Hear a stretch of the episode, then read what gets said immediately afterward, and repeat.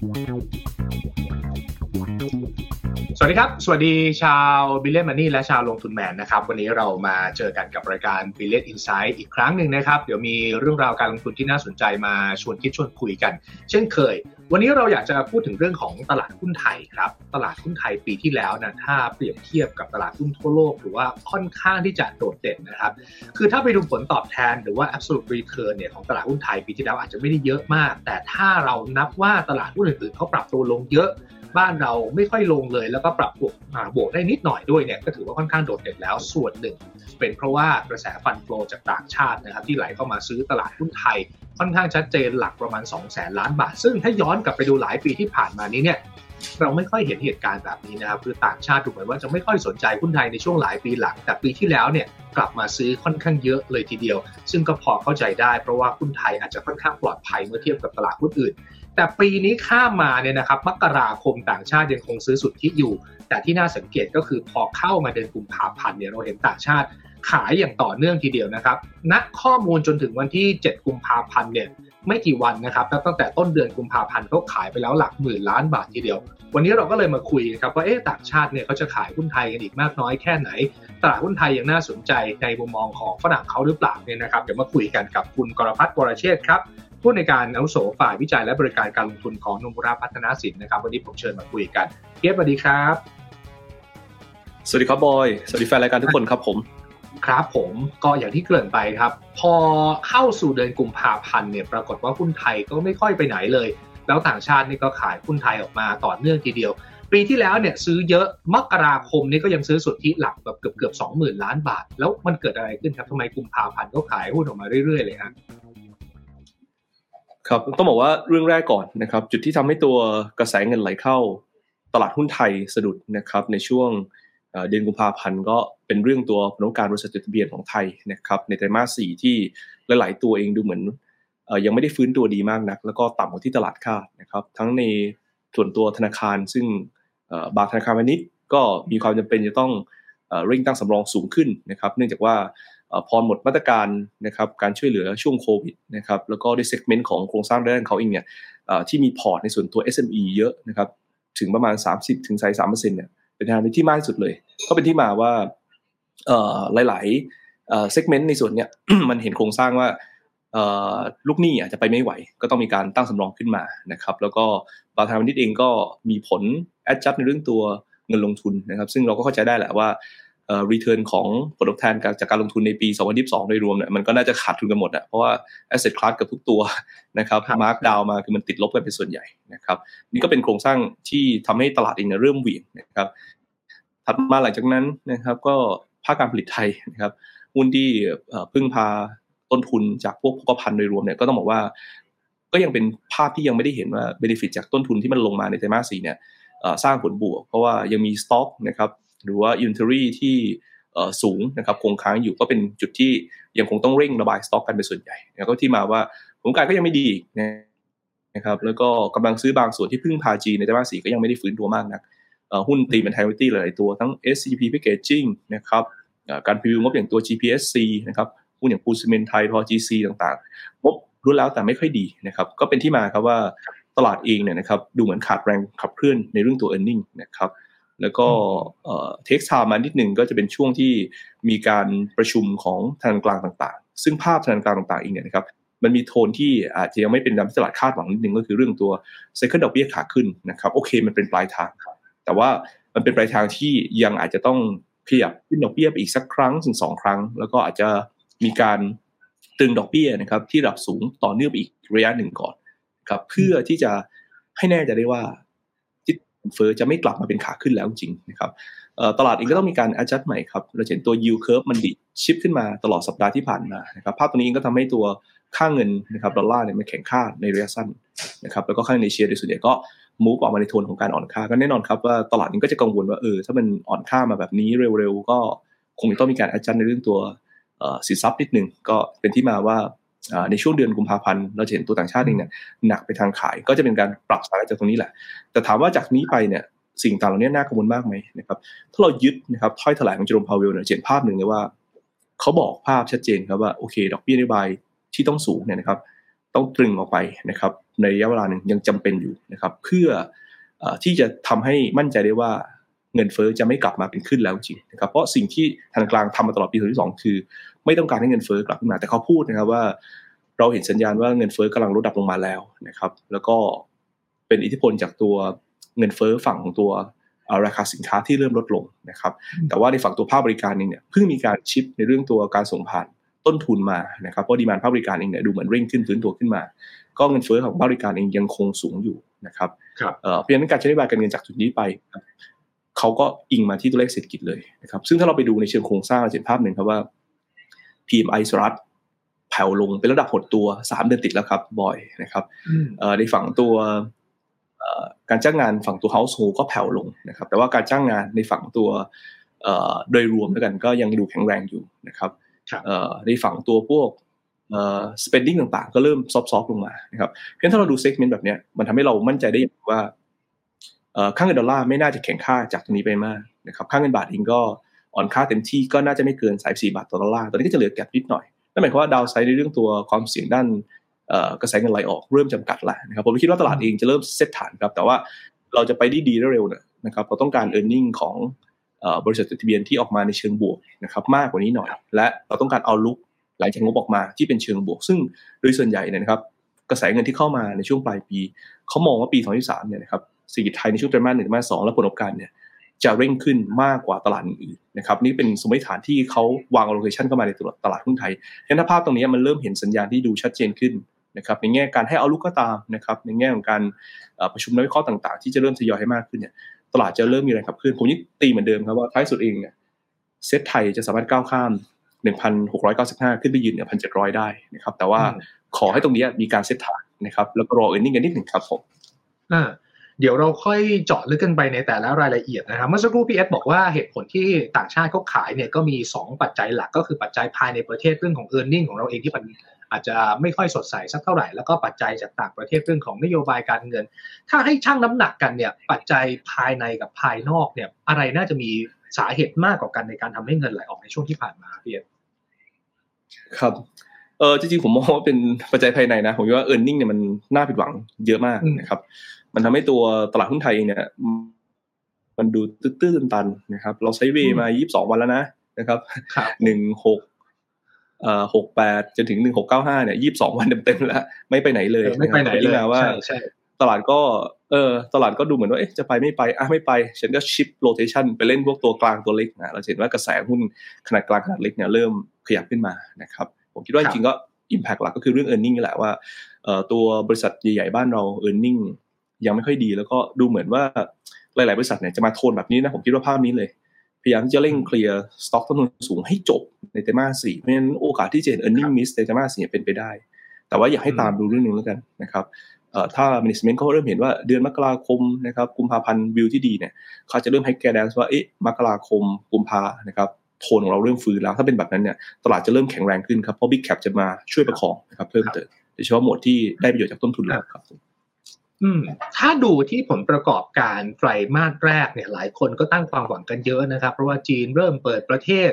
ตัวเลขต่างๆ ที่ออกมาสะท้อนผ่านผลกำไรเนี่ยเราจะเริ่มเห็นได้มากน้อยแค่ไหน แล้วถ้ามันถ่วงน้ำหนักกับฝั่งของสินค้าโภคภัณฑ์พลังงานที่ราคามันก็ปรับตัวลดลงมาส่วนทางกันเนี่ย ผลประกอบการโดยรวมของตลาดหุ้นไทยน่าจะออกมาในลักษณะไหนครับพี่ครับ จริงผมมองไตรมาสหนึ่งเนี่ยเป็นจุดที่ e a r n i n g อาจจะเป็นช่วงที่ดี เกือบที่สุดช่วงหนึ่งเลยนะครับบอยนะครับถามว่าเกิดจากอะไรนะครับหนึ่งคือธนาคารพาณิชย์เองเนี่ยจะไม่มีแรงกดดันด้านโครงสร้างตัวการตั้งสำรองที่เยอะอีกแล้วนะครับ กับตัวเลขเศรษฐกิจที่มันดีขึ้น ความเชื่อมั่นภาคธุรกิจที่เพิ่มมากขึ้น ไม่ว่าจะเป็นการ survey จากภายในภายนอกก็ตามเนี่ยจะทำให้ demand นะครับของตัวสินเชื่อเร่งขึ้น แล้วก็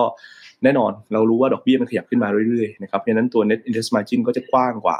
ช่วงไตรมาสสี่แล้วก็กว้างกว่าไตรมาสหนึ่งปีที่แล้วเยอะ เพราะนั้นแบงค์เนี่ย earning น่าจะ growth ขึ้นมานะครับเซเว่นที่ 2 ที่โตนะครับและน่าจะดีต่อเนื่อง งบเขายังไม่ออกนะ ในส่วนตัวกลุ่มค้าปลีกกลุ่มค้าปลีกเนี่ยถ้าไปดูนะครับยอดขายสาขาเดิม โตกันระดับประมาณ double digit นะครับสิบบวกบวกกันหมดเลยนะครับหลายตัว แม้แต่บางตัวที่พึ่งพาอุตสาหกรรมท่องเที่ยวเยอะนะครับก็อาจจะโตได้ระดับ4%เช่นตัว BJC นะครับก็ถือว่ามีเทรนด์ที่ดี แล้วเราถ้าเราดูแบบนี้นะครับว่า เอ่อพอเศรษฐกิจมันจุดติดขึ้นมาในช่วงปลายปีเนี่ยไตรมาสหนึ่งเป็นช่วงที่คนคอนฟ idence ความเชื่อมั่นมากขึ้น สภาพการท่องเที่ยวเนี่ยเรายังไม่เจอเลยนะครับว่าไอ average จริง ๆ ของที่ต่างชาติในปีนี้จะอยู่ที่เลเวลไหน เพราะว่ามันยังเป็นจุดที่เร่งขึ้นอยู่จีนยังไม่นิ่งนั่นเองนะครับคือจีนเดือนมกราคมเป็นช่วงที่เพิ่งเปิดประเทศเข้ามา เที่ยวบินที่จะนำนักท่องเที่ยวเข้ามาก็ยังไม่ได้มีปริมาณที่เพียงพอนะครับ พอช่วงเดือนกุมภาพันธ์เราเห็นภาพของ ปริมาณกรุ๊ปทัวร์จีนที่เข้าประเทศไทยเป็นประเทศแรกนะครับซึ่งดีมานก็ต้องบอกว่าเต็มที่เปิดมานะครับขายหมดนะครับเพราะฉะนั้นเราเห็นว่าเเดี๋ยวทางการคงประกาศตัวเลขท่องเที่ยวต่างชาติในเดือนมกราคม ผมตีไว้ได้เลยว่านั่นคือจุดต่ำสุดของนักเที่ยวต่างชาติปีนี้ของเรา คือเป็นขอบล่างได้เลยนะครับหลังจากนี้เราเห็นภาพที่เร่งขึ้นอะไรต่างๆนี้จะทำให้ตัวอุตสาหกรรมการบริโภคนะครับภาคค้าปลีกภาคบริการ มีฐานกำไรที่ดีขึ้นแล้วจริงแบงค์ชาติพูดเรื่องนี้มา ตั้งแต่การประชุมรอบล่าสุดที่เขาบอกว่าเฮ้ยเขาเริ่มเห็น segment หนึ่งนะครับที่มันสามารถส่งผ่านต้นทุนไปยังผู้บริโภคได้ก็คือ segment ภาคบริการ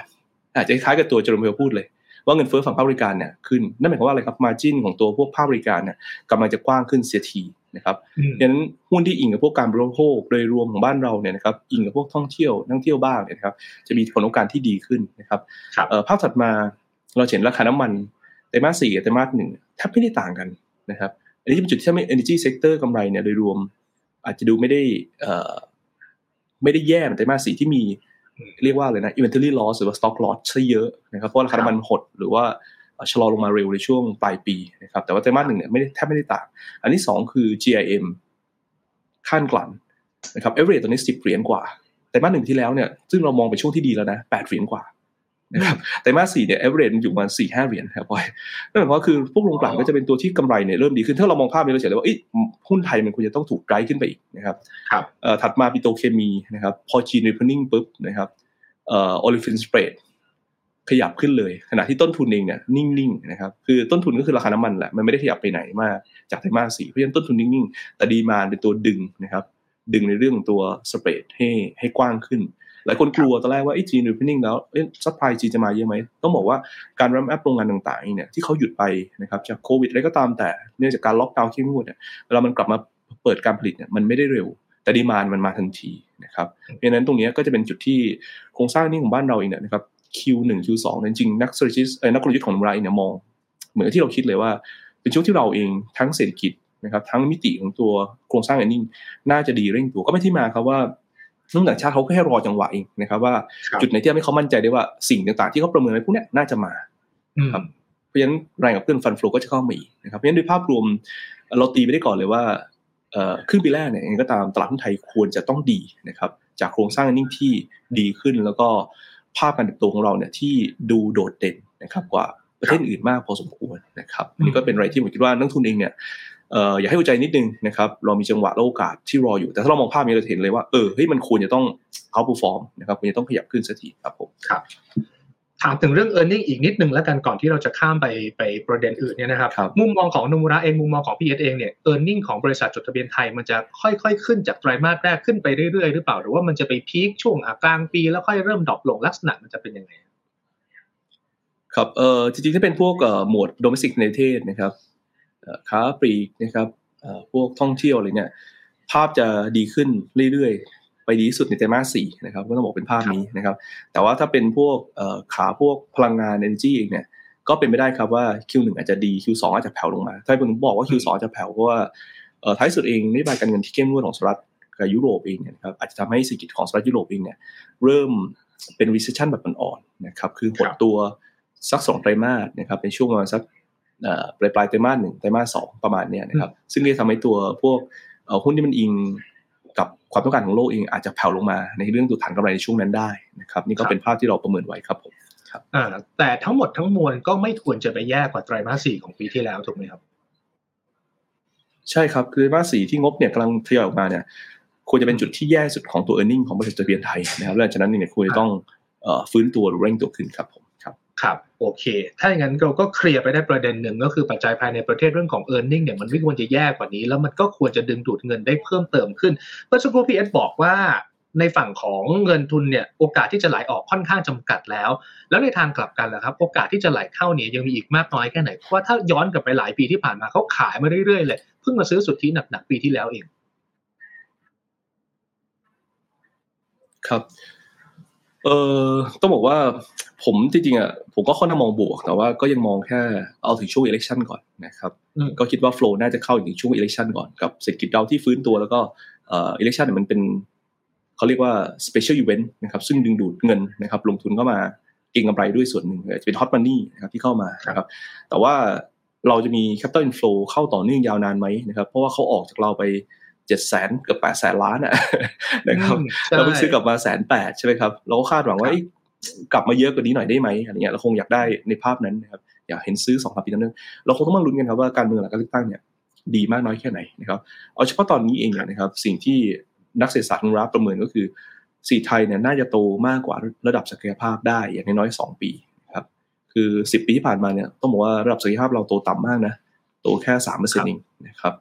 เดี๋ยวโตเดี๋ยวติดลบคือสีไทยไม่เคยมีความต่อเนื่องเลยนะครับเดี๋ยวบางปีโตดีดฟื้นจากฐานต่ำขึ้นมาหน่อย บางปีโตต่ำไปเลยนะครับ คือเราเป็นการฟื้นตัวแบบ K shape จริงอะหลังโควิดด้วยนะครับเอ่อแต่ว่าปี 2023 ปี 2024 เนี่ย อุตสาหกรรมท่องเที่ยวนี่แหละนะครับ มันจะเป็นตัวช่วยของเราให้เราโตมากกว่าศักยภาพนะครับครับประมาณสัก 3.8%ทั้ง 2 ปีเลย ปีนี้ปีหน้านะครับ แต่มันมีจุดที่จะมารับไม้ครับถ้าเราไปดูโครงสร้างพื้นฐานของไทยเองเนี่ย นะครับในช่วงอีก 4 ปีข้างหน้านะครับเนื่องจากว่ารัฐบาลชุดปัจจุบันเนี่ยผมคิดว่าเป็นรัฐบาลที่เข้ามา reform นะครับทั้งในเรื่องการขยายฐานการเก็บภาษีนะครับทั้งในเรื่องของการที่วางแผนในเรื่องการลงทุนโครงสร้างฐานขนาดใหญ่มามากกว่า 2-7 ล้านล้านอนุมัติมาเยอะมากนะครับเราไม่เคยเห็นรัฐบาลชุดไหนอนุมัติโปรเจกต์มาได้เยอะขนาดนี้นะครับแต่ทั้งหมดทั้งมวลนะครับเศรษฐกิจที่ดีไม่ได้เกิดจากจุดที่มีการอนุมัติโปรเจกต์ใหญ่ๆนะครับ เศรษฐกิจที่มันจะโตเร่งขึ้นทุกๆ รอบทุก cycle เนี่ยมันจะเกิดในจุดที่ภาพของตัวโครงสร้างพื้นฐานมันแล้วเสร็จนะครับซึ่งในอีก4ปีข้างหน้าเนี่ยเราไปดูแล้วครับในเบื้องต้นเนี่ยอย่างน้อยๆนะครับ80ถึง85%โปรเจกต์ต่างๆจะทยอยแล้วเสร็จ รถไฟรางคู่ รถไฟ high speed สามเส้นทางเชื่อมโยงสามสนามบินนะครับตัว mass transit ในกทม และปริมณฑลนะครับที่จะมีความสมบูรณ์ในหลายเส้นทางมากขึ้นนะครับตัว ไฮเวย์มอเตอร์เวย์นะครับหลายๆตัวนะครับ ซึ่งตรงนี้เองนะครับบอยต้องบอกว่าถ้าเราได้รัฐบาลหลังการเลือกตั้งที่มีเสถียรภาพสักหน่อยเนี่ยเรามีโอกาสมากครับเออแล้วก็เป็นที่มาว่าทำไม Grant Thornton ซึ่งเป็นบริษัท survey ความเชื่อมั่นภาคธุรกิจชื่อดังนะครับเขาบอกเลยว่าปีนี้เป็นปีแรกครับ ที่เห็นดัชนีความเชื่อมั่นของธุรกิจไทยของนักลงทุนต่างชาติในมุมของเขาเนี่ยสูงที่สุดในอาเซียนนะครับเพราะเขาเห็นภาพแล้วว่าโครงสร้างฐานเราควรจะแล้วเสร็จเพราะฉะนั้นเราจะจะตอบภาพจิ๊กซอว์เรื่องหนึ่งได้ว่า เอ๊ะ ทำไมตั้งแต่ปี 2014 จนถึงปี 2021 ซึ่งเป็นกระแส China plus one ย้ายฐานการผลิต การ relocation มันเกิดขึ้นตอนนั้นทำไมเราไม่ได้ฐานการผลิตมาเลย แต่พอปี 2022 เนี่ยเราเริ่มเห็นบริษัทใหญ่เข้ามาบ้างแล้ว แล้วพอต้นปี 2023 เราก็เริ่มเห็น Sony shift ฐานการผลิตนะครับพวกเอ่ออะไรนะกล้องใช่ไหมครับมาที่บ้านเรานะครับที่จะส่งออกไปในยุโรปหรืออเมริกานะครับอะไรต่างๆเหล่านี้มันเป็นจุดที่บ่งชี้ว่าเขาเห็นครับว่า curve ของตัวโครงสร้างฐานกำลังจะมานะครับแล้วถ้าเราย้อนกลับไปนะครับ เราจะจำได้ดีเลยนะครับว่าเศรษฐกิจที่โตมากกว่าเศรษฐกิจภาพโตเร่งโตแล้วทำให้ตัวตลาดหุ้นมัน perform ในอดีตก็ Eastern Seaboard แล้วเสร็จนะครับถัดมาสุวรรณภูมินะครับถ้าบอย recap ภาพเนี่ยบอยจะเห็นภาพเลยเออเฮ้ยจริงๆแล้วเนี่ยเมื่อเราเราไปมองตลาดอื่นกันซะเยอะเลย ของบ้านเรามันมีจุดที่แอบมีลุ้นอยู่นะว่าอีกสองปีสามปีสี่ปีข้างหน้าเราอาจจะโตมากกว่าศักยภาพต่อเนื่องได้ ซึ่งถ้าเป็นภาพนั้นเนี่ยผมบอกเลยว่ากระแสฟันฟลูอาจจะไม่ได้เข้าเราแค่ปีเดียว แล้วหายไป นะครับ แต่ทั้งนี้ทั้งนั้นก็ต้องไปลุ้นการเลือกตั้งกันนะครับขอให้มีศิลภาพหน่อยครับคือสุดท้ายเนี่ยเราจะดึงดูดเงินได้หรือเปล่า มันก็อยู่ที่ศักยภาพในการเติบโตทั้งเศรษฐกิจ แล้วก็ผลประกอบการของบริษัทจดทะเบียน ก็คือถ้าหากเรามีโปรเจกต์อะไรใหญ่ ๆ ที่สร้าง สปริงบอร์ดให้เราเติบโตได้มากกว่าค่าเฉลี่ยที่ผ่านมาที่ได้แค่ปีละ 2-3%เนี่ยมันก็อาจจะเป็นจุดดึงดูดที่สำคัญเนี่ยนะครับงั้นผมถามอีกมุมหนึ่งพี่เอสคือช่วงอะถ้าตั้งแต่เราเริ่มต้นทำงานใหม่ๆ ยุคนั้นเนี่ยจะเป็นยุคที่เงินต่างชาติแทบจะเป็นตัวกำหนดตลาดหุ้นไทยนะจะขึ้นไม่ขึ้นก็อยู่ที่กระแสฟันโฟ ปัจจุบันเนี้ยเงินต่างชาติยังมีบทบาทกับตลาดหุ้นไทยมากขนาดนั้นไหมครับ หรือว่ามันลดทอนบทบาทมาในช่วงหลายปีหลัง แล้วมันถ้าหากเราช่วงนี้เขายังไม่เข้ามาเนี่ยหุ้นไทยขึ้นได้ไหมโดยไม่ต้องพึ่งเงินต่างชาติพี่ยักมองไงครับเออครับเออคือต้องบอกว่าจริงผมว่ามันเป็นปัญหาเชิงโครงสร้างอย่างหนึ่งนะครับ ก็คือเออช่วงนี้เราเห็นว่าต่างชาติซื้อเยอะนะครับ ถ้าเป็นเมื่อก่อนซื้อขนาดนี้เนี่ย ตลาดหุ้นต้องไปไกลแล้วนะครับ ต้องวิ่งขึ้นไป มากกว่านี้นะครับ แต่ว่ามันก็โดนแรงทัดทานด้วยตัวสถาบันในประเทศนะครับถามว่าสถาบันในประเทศเองทำไมถึงขายเยอะจังนะครับ เราก็ต้องย้อนกลับไปว่าตอนที่ฟอร์เรนขายหุ้นไทยนะครับ ไปกว่าเจ็ดแสนกว่าล้านนะครับครับที่ตลาดเราไม่ได้ลงไปเยอะมากนะครับ เวลาที่ไม่ได้มีปัจจัยอะไรมากดดันอะไม่ใช่แบบเคสโควิด ที่เราไม่คาดคิดมาก่อนว่าวิกฤตสุขภาพมันจะทำให้สิ่งแย่มากน้อยแค่ไหนเนี่ยนะครับตลาดมันถึงสวิงดำดิ่งแบบ ด้วยความกลัวความกังวลนะครับเออเราก็ต้องยอมรับนะว่าสถาบันเทศเป็นคนที่ช่วยประคองตลาดไทยมาตลอดนะครับ แล้วก็เอ่อพอมันถึงภาพที่ฟันโฟมันเริ่มกลับเข้ามานะครับ มันก็ต้องมีจุดที่ต้องมีการปรับโพซิชันกันนะครับ คือถ้าเกิดเขายังมองว่า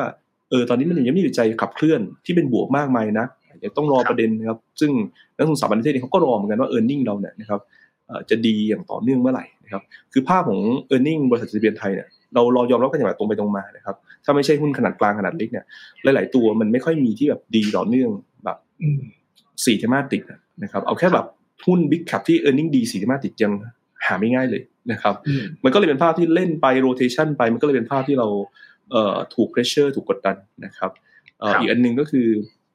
LTF นะครับที่เคยเป็นแรงหนุนนะครับ ต่อเนื่องยาวนาน ตอนนี้มันก็กลายเป็นว่า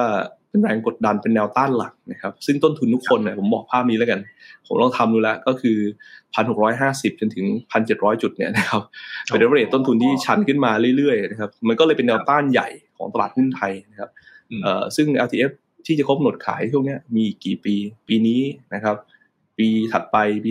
2024 แล้วปี 2025 หลังจากนั้นก็หมดแล้วครับ ในก้อนหลังก็ต้องบอกว่า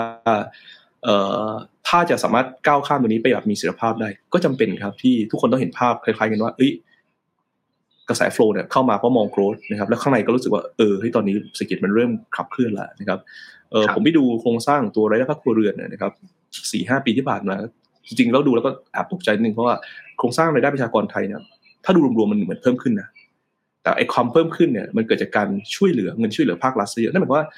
เอ่อคนมีกำลังซื้อไม่พอ ภาครัฐต้องช่วยนะครับ เพราะว่าเจอโควิดขึ้นมาแทนที่เงินในส่วนนี้จะเป็นเงินที่ไปใช้ในเรื่องการลงทุนโครงสร้างพื้นฐานแต่ว่าก็ทำไม่ได้เพราะว่ามันเจอวิกฤตปัญหาสุขภาพ คนชักหน้าไม่ถึงหลัง ก็จะเป็นต้องเอามาช่วยนะครับเอ่อแต่ผมคิดว่าประเด็นตรงนี้นะครับสี่ปีที่ผ่านมาเนี่ยมันกำลังจะผ่านไป แล้วก็เรากำลังจะเจอจุดที่เศรษฐกิจมันน่าจะเริ่มกระเตื้องขึ้นนะครับ คืออย่างน้อยๆเนี่ย เรามีเชื้อเพลิงนะครับที่จะจุดให้เกิดประกายไฟที่จะเบ่งบานได้มากน้อยแค่ไหนคืออุตสาหจากอุตสาหกรรมท่องเที่ยวก่อนแล้วนะครับอย่าลืมว่าปีนี้นะครับปีนี้สนามบินสุวรรณภูมินะครับ จะสามารถขยายรับนักท่องเที่ยวต่างชาติแบบที่ไม่เบียดเสียดนะคือเฟสเดิมเนี่ย45 ล้านรายไม่เบียดเสียดนะครับเราเคยทำได้ 40 ล้านรายมาแล้วนะครับแต่ว่าในส่วนตัวเฟสสองเข้ามาเนี่ย65 ล้านรายแบบไม่เบียดเสียดไม่แอดด้วยนั่นหมายความว่า อุตสาหกรรมเที่ยวที่คุณทุกคนหรือว่านักทุนโดยส่วนใหญ่เคยมองว่าเฮ้ยหุ้นเราเคยอยู่เท่านั้นเท่านี้เนี่ยจะต้องเตรียมใหม่นะครับว่าเออคุณเผชิญปริมาณนักเที่ยวต่างชาติที่มากกว่าเดิมนะครับแล้วก็รายได้ตัวภาคบริการเราที่จะสูงขึ้น ไม่ใช่เฉพาะท่องเที่ยวโรงแรมท่าอากาศยานตัว airline เดียว แต่กำลังพูดถึงตัวธุรกิจโรงพยาบาล ซึ่งเขาก็มีการเตรียมโครงสร้างนะครับ wellness อะไรต่างๆ มารองรับด้วย อะไรต่างๆเหล่านี้มันเป็นต้องบอกเป็นโอกาสที่ถ้าลงทุนที่เห็นภาพระยะยาวที่ชัดขึ้นนะครับ แล้วก็เราได้รับการขับเคลื่อนที่ดีนะครับของรัฐบาลที่จะฟื้นความเชื่อมั่นด้านการลงทุนเวฟของตลาดหุ้นไทยเวฟใหม่มันก็อาจจะเกิดขึ้นนะครับแต่ว่าก็ต้องรอนะครับจังหวะแล้วก็ค่อยๆประเมินสถานการณ์อย่างต่อเนื่องนะครับ อันนี้ก็เป็นไอเดียที่เรามองว่า เออจริงตัวนี้เป็นจุดที่ดีแหละสำหรับตัวตลาดหุ้นไทยที่น่าสนใจนะครับผมฟังพี่เอสแล้วเรารู้สึกว่าเริ่มมีความหวังมากยิ่งขึ้น เพราะว่าเราก็เห็นปัจจัยบวก อะไรที่จะมากระตุ้นทั้งในระยะสั้นกลางยาวของบ้านเราเนี่ยนะครับ แล้วถ้าเราลองเปรียบเทียบตลาดหลัก ๆ ที่เป็นเป้าหมายในการลงทุนของต่างชาตินะครับ ตอนนี้ไทยสมมติว่าตลาดหุ้นจีนลงมาเยอะคนก็บอกว่าถูก ยุโรปก็บอกว่าถูก หรือใกล้ ๆ บ้านเราเวียดนามนี่ก็ลงมาเยอะเนี่ยเรายังมีความสามารถในการดึงเงิน เพื่อแข่งกับตลาดพวกนี้ได้มากน้อยแค่ไหน เรายังน่าสนใจมากน้อยแค่ไหนเมื่อเทียบกับคนอื่นนะครับครับจริงๆการที่จะเอาเราไปเทียบกับตัวนอตเอเชียเนี่ยอาจจะค่อนข้างยากนะครับเพราะ North Asia เองลักษณะโครงสร้างของตัวธุรกิจก็ไม่เหมือนบ้านเรานะครับบ้านเรายังเป็นจุดเปลี่ยนระหว่างตัวธุรกิจสมัยใหม่ กับธุรกิจประเภทเดิมอยู่นะครับซึ่งในแง่ของ wave ของ industry เนี่ยมันก็มีพัฒนาการนะครับจริงๆผมว่านักลงทุนชาติเขาชอบนะเขาชอบการที่เขาเคยผ่านประเทศที่พัฒนาแล้วมา เขารู้ว่าแต่ละอุตสาหกรรมเนี่ยมันจะ shift เป็นลักษณะไหนนะครับในอดีตที่ผ่านมาเราเลยเห็นว่าทำไมforeign ถึงมีความ smart มากกว่านักทุนไทยในแง่หนึ่งก็คือเขาเห็นได้ยังไงว่าตัวค่า fee ของตัวธนาคารพาณิชย์ไทย peak ไปแล้วนะครับแล้วก็มีการขายลดน้ำหนักอย่างต่อเนื่องขณะที่ผลประกอบการยังดีอยู่เลยนะครับขณะที่พวกเราก็ยังมองเฮ้ยค่า fee ยังดีอยู่ แล้วท้ายสุดเนี่ยค่า fee มันอยู่ในจุดที่ ไม่ได้เป็นสร้างเป็นแรงบวกอีกต่อไปนะครับเออใช่นะครับ เนี่ยคือเป็นการที่เขาเห็น industry curve มาก่อนเรานะครับเพราะฉะนั้นการที่เราเอาธุรกิจของเรานะครับไปลงทุนในประเทศอย่างเวียดนามนะครับหรือประเทศที่อาจจะยังตามหลังเราอยู่เนี่ยนะครับจริงๆมันช่วยได้เพราะเราจะรู้ว่าอินดัสทรีจะเป็นลักษณะไหนนะครับธุรกิจค้าปลีกญี่ปุ่นก็จะนำเราอยู่นะครับอะไรต่างๆเหล่านี้นะครับสิ่งสำคัญที่สุดนะครับที่เราจะดูก็คือเออเราเองเนี่ยโตได้ไหมนะครับคือถ้าเราไม่โตนะครับมันก็ไม่ดึงดูดเท่านั้นเองนะครับแล้วอย่าลืมว่าในตลาดอาเซียนทั้งหมดเนี่ยนะครับตลาดหุ้นไทยคือตลาดที่มีสภาพคล่อง ดีที่สุดตลาดหนึ่งเลยนะครับดีที่สุดตลาดหนึ่งการที่จะใส่ size position ในการลงทุน แล้วก็ใส่หาเงินแทนในการลงทุนเนี่ยทำได้โดยง่ายนะครับเข้ามาจะออกก็ง่ายนะครับหลายตลาดเองโอเค อาจจะเป็นตลาดที่เติบโตสูงนะครับเป็นตลาดที่กำลังพัฒนาขึ้นมี cycle เขาแต่ว่าก็จะมีข้อจำกัดด้านกฎระเบียบนะครับเพราะฉะนั้นผมคิดว่าเรา compare กันเฉพาะอาเซียนด้วยกันนะครับผมคิดว่าใน 4 ปีข้างหน้าเนี่ยเรามีโอกาสที่ดีนะครับได้เปรียบหลายที่อยู่ เพียงแต่ว่าเราก็ต้อง รอจุดที่ผมคิดว่าเป็น key point แต่ละเรื่องนะครับสามารถ unlock ได้ด้วยนะครับส่วนฝั่ง North Asia ผมดูภาพนี้เลยนะครับ สิ่งที่เรามองเนี่ยทำไมเรามองจีนหลายคนอาจจะบอกว่าเป็น consensus call นะครับจีนคงไม่ได้ไปไกลกว่านี้มากหรอกก็เป็น consensus call ผมจะบอกว่าจีนเองเนี่ยเขากำลังเปลี่ยนตัวเองนะครับหนึ่งก็คือเดิมทีเคยใช้แรงงานมีฝีมือแรงงานค่าแรงต่ำนะครับ เป็นตัวในการชูโรงดึงฐานการผลิตเข้ามา เขาก็เลยคิดตัวเองครับว่าเขาจะเป็น high value added เพิ่มขึ้นนะครับเปลี่ยนตัวเอง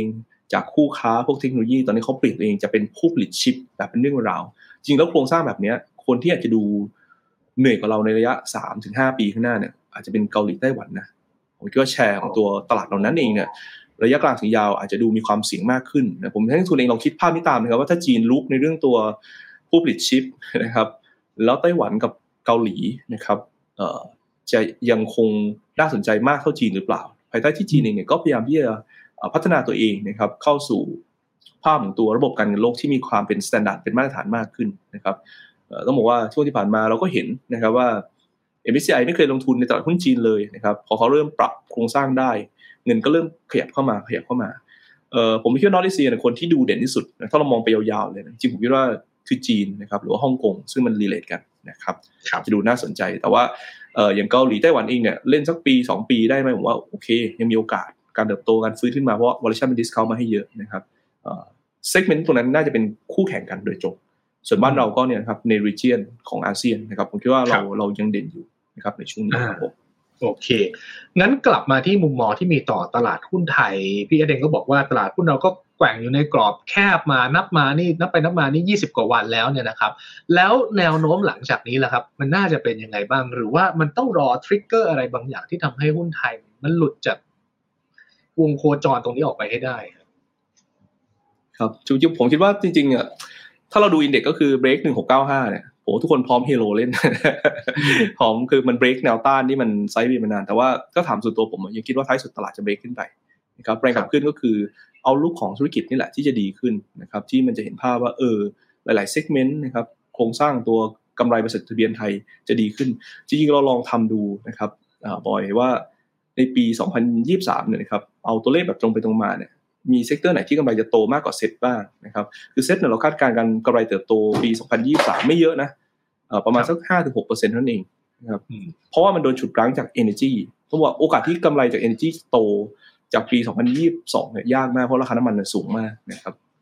แต่ว่า segment อื่นๆ โดยส่วนใหญ่เนี่ย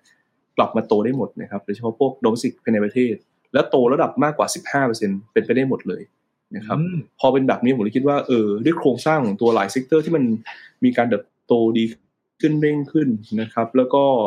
เออผมได้คุยกับบอยไปนิดนึงนะว่าจริงๆเนี่ยตลาดหุ้นเอเชียตอนนี้มันกำลังมีขาที่เป็น เคสที่อาจจะเป็นกรณี base case เกิดขึ้นละนะครับเดิมทีเนี่ยเรามองว่าตลาดหุ้นเอเชียนะครับทั้งทุกตลาดเนี่ยนะครับจะให้ผลตอบแทนเฉลี่ยประมาณ 12%นะครับใคร outperform ก็เกิน 12นะครับใคร underperform ก็ต่ำ12นะครับก็คือถ้าเราตีไปสักเนี่ย return สักสิบถึงสิบสองเปอร์เซ็นต์เนี่ยจริงตลาดหุ้นไทยก็ไปได้ละพันแปดหรือว่าพันแปดร้อยยี่สิบเป็นอย่างน้อย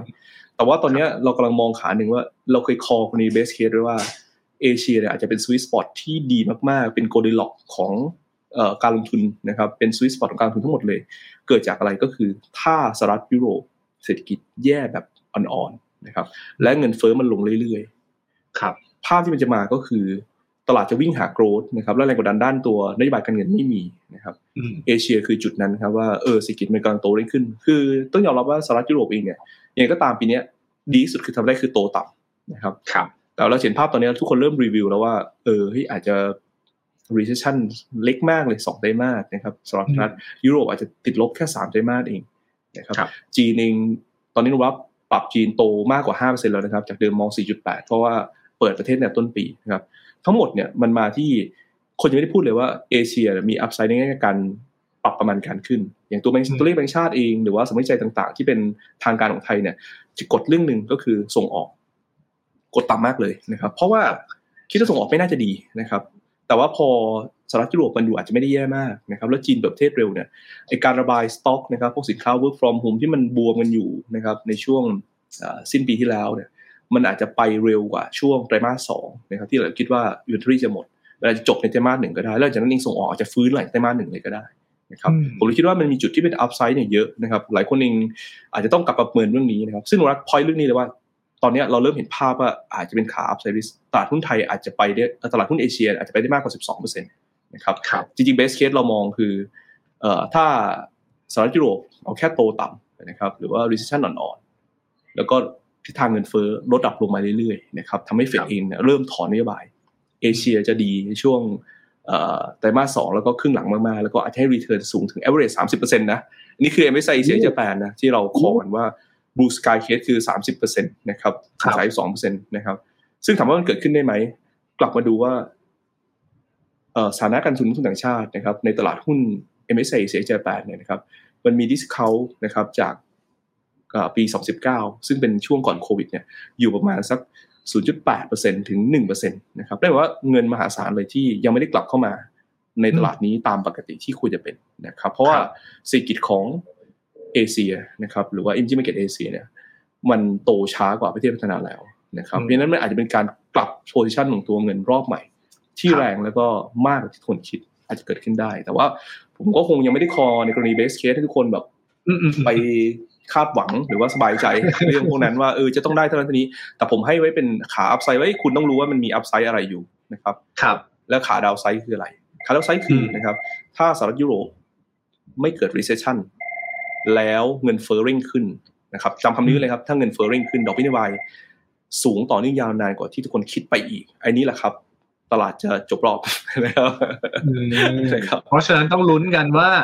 อย่าให้เขาแย่มากเขาในที่นี้คือสหรัฐกับโลกต้องห้ามแย่มากและห้ามดีมากด้วยนะครับ แล้วก็เงินเฟ้อต้องค่อยๆลงมา อันนั้นจะเกิดสถานการณ์ที่ดีที่สุดที่เราที่เราลุ้นกันได้ แล้วถ้าสมมติว่าสมมตินะครับสมมติสถานการณ์ที่ดีที่สุดเกิดขึ้นจริงแล้วเอเชีย ex Japan MSCI เดี๋ยวบวก สมมติไกลๆใกล้ๆสามสิบเปอร์เซ็นบ้านเราจะลุ้นระดับนั้นกับเขาได้ไหมถ้ามันไปงั้นจริงนี่ทะลุสองพันเลยนะ เออคือเพราะว่ามอง average เอ่อของ base case นั่นคือ 30%นะครับหรือถ้าเรามองว่าเราเอ่อเท่าค่าเฉลี่ยนะครับเพราะนุระอีกหนึ่งมองไทยเนี่ยคือเอ่อเด่นในช่วงครึ่งแรกมากๆนะแล้วก็ให้เราเนี่ยเป็น market weight เพราะอะไรทำไมถึงให้เราไม่ได้เป็น overweight เพราะเรื่อง valuation เรื่องเดียวเลยนะครับ valuation เราเนี่ยมี discount จากค่าเฉลี่ยแค่เท่าเท่าเดียวนะครับแล้วก็มีส่วนต่างจากตัว developed country มาสักสองเท่า แต่ว่าพวก North Asia เนี่ยเขา discount เดเวลลอปกันที่หกเท่าอะนะครับ PE นะคือถูกกว่าหกเท่า แล้วก็เอ่อ discount จากค่าเฉลี่ยตัวเองสี่เท่านะครับ คือเวอร์ชันก็ถูกกว่าพูดง่ายๆนะครับเออเพราะฉะนั้นโดยภาพรวมเราก็ควรจะไปได้เท่ากับค่าเฉลี่ยผมพูดแบบนี้เลยครับเพราะฉะนั้นหมายความว่าแค่นั้นก็พอแล้วที่เราคาดหวังกันเออพันแปดถึงมากกว่านั้นเนี่ยโอ้โหมันเป็นอะไรที่มีโอกาสเป็นไปได้ ไม่ใช่ว่าเราเออมานั่งนึกกันเอาเองแต่ว่าเรามีซีรีส์ที่เราประเมินว่าเอ๊ะมันน่าจะเกิดจากเรื่องอะไรยังไงบ้างนะครับแต่ถ้าทุกอย่างมันเป็นอย่างที่เราคิดเองเนี่ยตลาดคุณจะได้ใกล้เคียงที่เรามองไว้ครับผม อืมอะงั้นเดี๋ยวมาลุ้นกันเนี่ยนะครับ คือดาวไซด์ผมเชื่อว่าทุกคนก็มองตรงกันว่ามันคงไม่ได้ลึกลึกลงไปมากไม่ได้เยอะมากเลยนะครับ แต่ถ้าอัพไซด์เอาแบบกลางๆ ก็น่าจะพอไปสักพันแปดได้ หรือว่าเราจะลุ้นอัพไซด์ที่มากกว่านั้นเนี่ยก็มีโอกาสความเป็นไปได้ด้วยเช่นกัน ถ้าเปรียบเทียบความเสี่ยงกับผลตอบแทนแล้วก็อาจจะคุ้มค่าในการลงทุนนะครับ เพราะฉะนั้นให้พี่แนะนำเป็นกลยุทธ์การลงทุนช่วงนี้หน่อยครับ หลายคนอึดอัดมานานแล้ว ในส่วนของตลาดหุ้นไทยเนี่ย ช่วงนี้เราควรจะมองตลาดยังไงและทํำยังไงดีฮะคครับเออผมก็ต้องแนะนำเหมือนเดิมครับว่าช่วงนี้ตลาดมันไซด์เวย์นะครับหุ้นที่เป็น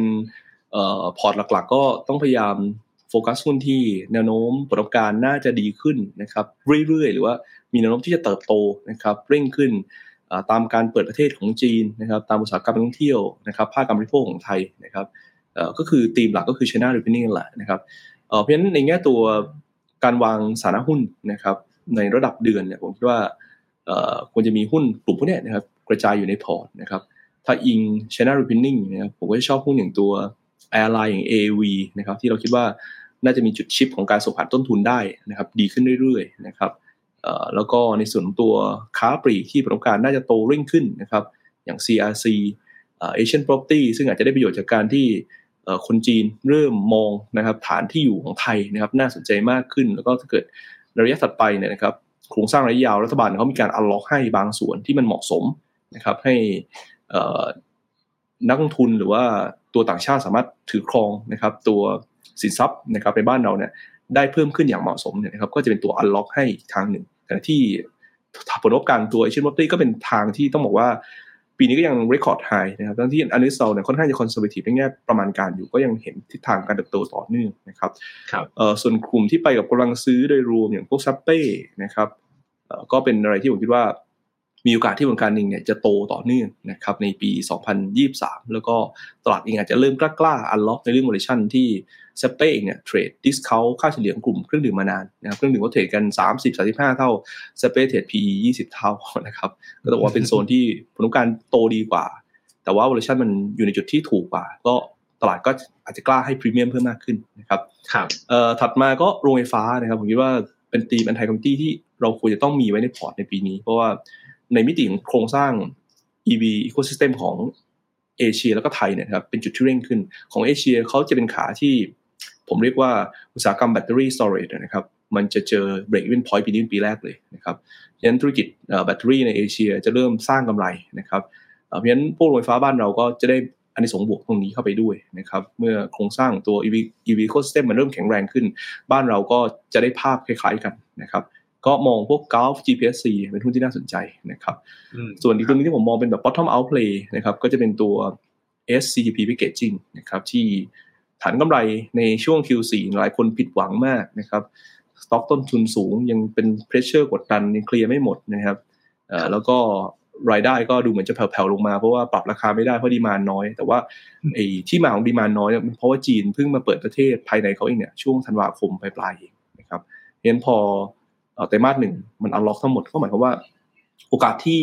ดีมานมันจะริ่งขึ้นทำให้เขาสามารถส่งผ่านต้นทุนไปได้ แล้วก็สต็อกต้นทุนสูงที่มันหมดไปแล้วเนี่ยมันน่าจะเป็นตัวช่วยให้เราเห็นมาจิ้นที่ดีขึ้นของ SCP ในช่วงปี 2023ตั้งแต่ไตรมาสหนึ่งเลยนะครับเนี่ยหุ้นเนี่ยผมคิดว่าน่าสนใจ ส่วน high growth ผมยังมองเหมือนเดิมว่าคนที่เข้ามาช่วยนะครับมีบทบาทในการปรับโครงสร้างของตัวธุรกิจบ้านเราแล้วก็หน่วยงานภาครัฐนะครับทั้งระบบ Cyber Security ทั้งระบบในเรื่องตัว การจัดการฐานข้อมูลเกี่ยวกับลูกค้านะครับ CRM นะครับหรือว่าระบบบัญชีต่างๆ พวก ERP พวกเนี้ยนะครับกระแสผู้ที่ต้อง tech consult ยังมีโอกาสในการเติบโตอยู่มากนะครับแล้วผมนี่จับตาดูเรื่องหนึ่งแล้วกัน บ้านเราเนี่ย wave ของตัว virtual bank กำลังจะมานะครับ segment ของ digital tech consult นี่แหละมีโอกาสที่จะเติบโตไปกับ segment นี้นะครับด้วยสเกลที่ใหญ่ขึ้นด้วยนะครับก็เราก็ชอบตัวที่เป็น leader ว่าโครงสร้างรายได้ earning มันก็จะ shift ขึ้นนะครับ synergy จากการควบรวม tech arm ต่างๆ เข้ามาอยู่ในมือในกลุ่มเดียวกันนะครับกำลังจะเห็นภาพที่เบ่งบานในเรื่องตัว e a r n i n g ก็มองมองตัว b a r r y A ตัวเด่นครับผมอ่าได้ช่วงนี้เนี่ยนักลงทุนอาจจะอึดอัดนิดนึงเนี่ยนะครับเพียงแต่ว่าถ้าเรามองปัจจัยแวดล้อมต่างๆ อย่างที่คุณกรพัฒน์เล่าไปเนี่ยก็น่าจะยังพอมีความหวัง เพียงแต่ว่าปัจจัยบวกเนี่ยมันอาจจะต้องใช้ระยะเวลาอย่าง e a r n i n g จะเห็นชัดเจนเนี่ย ไตรมาสแรกเขาก็ประกาศกันช่วงนู่นเมษาหนึ่งอาจจะต้องรอกันสักนิดหนึ่งแล้วมันก็จะไปประจวบเหมาะกับเรื่องของการเลือกตั้งที่จะเข้ามาในช่วงเมษาพฤษภาพอดีเดี๋ยวก็ลุ้นกันไปนะครับ ตรงนี้ก็อาจจะอดทนนิดนึงและหาจังหวะในการเก็บหุ้นดีๆ ตามที่คุณกรพัฒน์แนะนำเอาไว้ก่อนนะครับอะทิ้งท้ายนิดเดียวเลยที่เราคุยกันเรื่องนี้คือเรื่องของต่างชาติขายหุ้นเนี่ยสมมตินะครับผมดูทุกวันทุกวันทุกวันแล้วต่างชาติเป็นขายไปเรื่อยๆขายไปเรื่อยๆขายไปเรื่อยๆ มันจะต้องเริ่มระมัดระวังหรือยังหรือว่ามีจุดไหนที่ต้องระมัดระวังหรือว่าพี่มองว่าขายได้ไม่นานหรอกเดี๋ยวก็ต้องกลับมาซื้อ ครับเออผมดูแบบนี้ครับว่า แนวโน้มค่าเงินนะครับ ถ้าตอนนี้ consensus ก็มองค่าบาทแข็งค่าหมด แล้วที่เกิดมันมีประเด็นหรือตัวแปรอะไรที่ทำให้เห็นว่าดอลลาร์มันจะกลับมาแข็งค่าแบบเร่งตัวค่าบาทจะอ่อนค่าทะลุสายสี่บาทขึ้นไปเนี่ยอันนี้ต้องบอกเลยว่าสิ่งที่เราประเมินว่า foreign จะขายแค่สั้นๆเนี่ยนะครับมันจะ take time ยาวที่คิดนะครับคือจริงผมไม่ค่อยได้ห่วงเรื่อง earning เอ่อ Q4 ที่ออกมาหลังจากนี้แล้วก็เอาลุก Q1 แหละผมคิดว่าเดี๋ยวจากนี้ไปมันจะเริ่มมีโทนที่ positive มากขึ้น แต่ว่าเอ่อจริงผมแอบห่วงในเรื่องตัว policy ของตัวสหรัฐเหมือนกันว่าภาพที่เรามองไว้เนี่ยมันจะ ใกล้เคียงมากแค่ไหนนะครับ ถ้าสมมุติว่าเกิดว่าภาคการจ้างงานดูแข็งแรงมาก จนทำให้เฟดเองต้องใช้นโยบายการเงินยาวไปที่เราคิดไปเนี่ยนะครับ ก็จะทำให้เกิดดาวไซด์ในเรื่องตัวกระแสเงินไหลออกได้เหมือนกันครับผม ครับเดี๋ยวจับตามองเอาไว้เรื่องของนโยบายการเงิน แล้วก็อัตราแลกเปลี่ยนนะครับ อาจจะเป็นตัวชี้ฟันโฟลในช่วงหลังจากนี้ไปนะครับ แต่สุดท้ายแหละผมเชื่อว่าทุกคนก็มองตรงกัน มันก็จะกลับมาที่ผลประกอบการ กลับมาที่ศักยภาพในการเติบโตของบ้านเรา ถ้าบ้านเราดียังไงเงินเขาก็น่าจะไหลเข้านะครับ วันนี้ได้ความรู้เยอะเลยนะครับ คุยกันกับคุณกรพัฒน์วราเชษนะครับ ขอบพระคุณมากเลยครับ ยินดีครับ สวัสดีครับผม สวัสดีครับหลายคนที่บอกว่ากังวลที่ต่างชาติขายหุ้นนะครับ ฟังในวันนี้ก็อาจจะเห็นภาพที่ชัดเจนมากยิ่งขึ้น แล้วก็คลายความกังวล ลองหาเป็นโอกาสก็แล้วกันนะครับ ว่าเราจะจับจังหวะตรงไหนในการเข้าไปลงทุนในตลาดหุ้นไทย แล้วกลับมาติดตามไลฟ์แบบนี้นะครับ ผ่านทางมิลเลนมันนี่แล้วก็ลงทุนแมนกันนะครับ วันนี้หมดเวลาแล้วลาไปก่อนสวัสดีครับ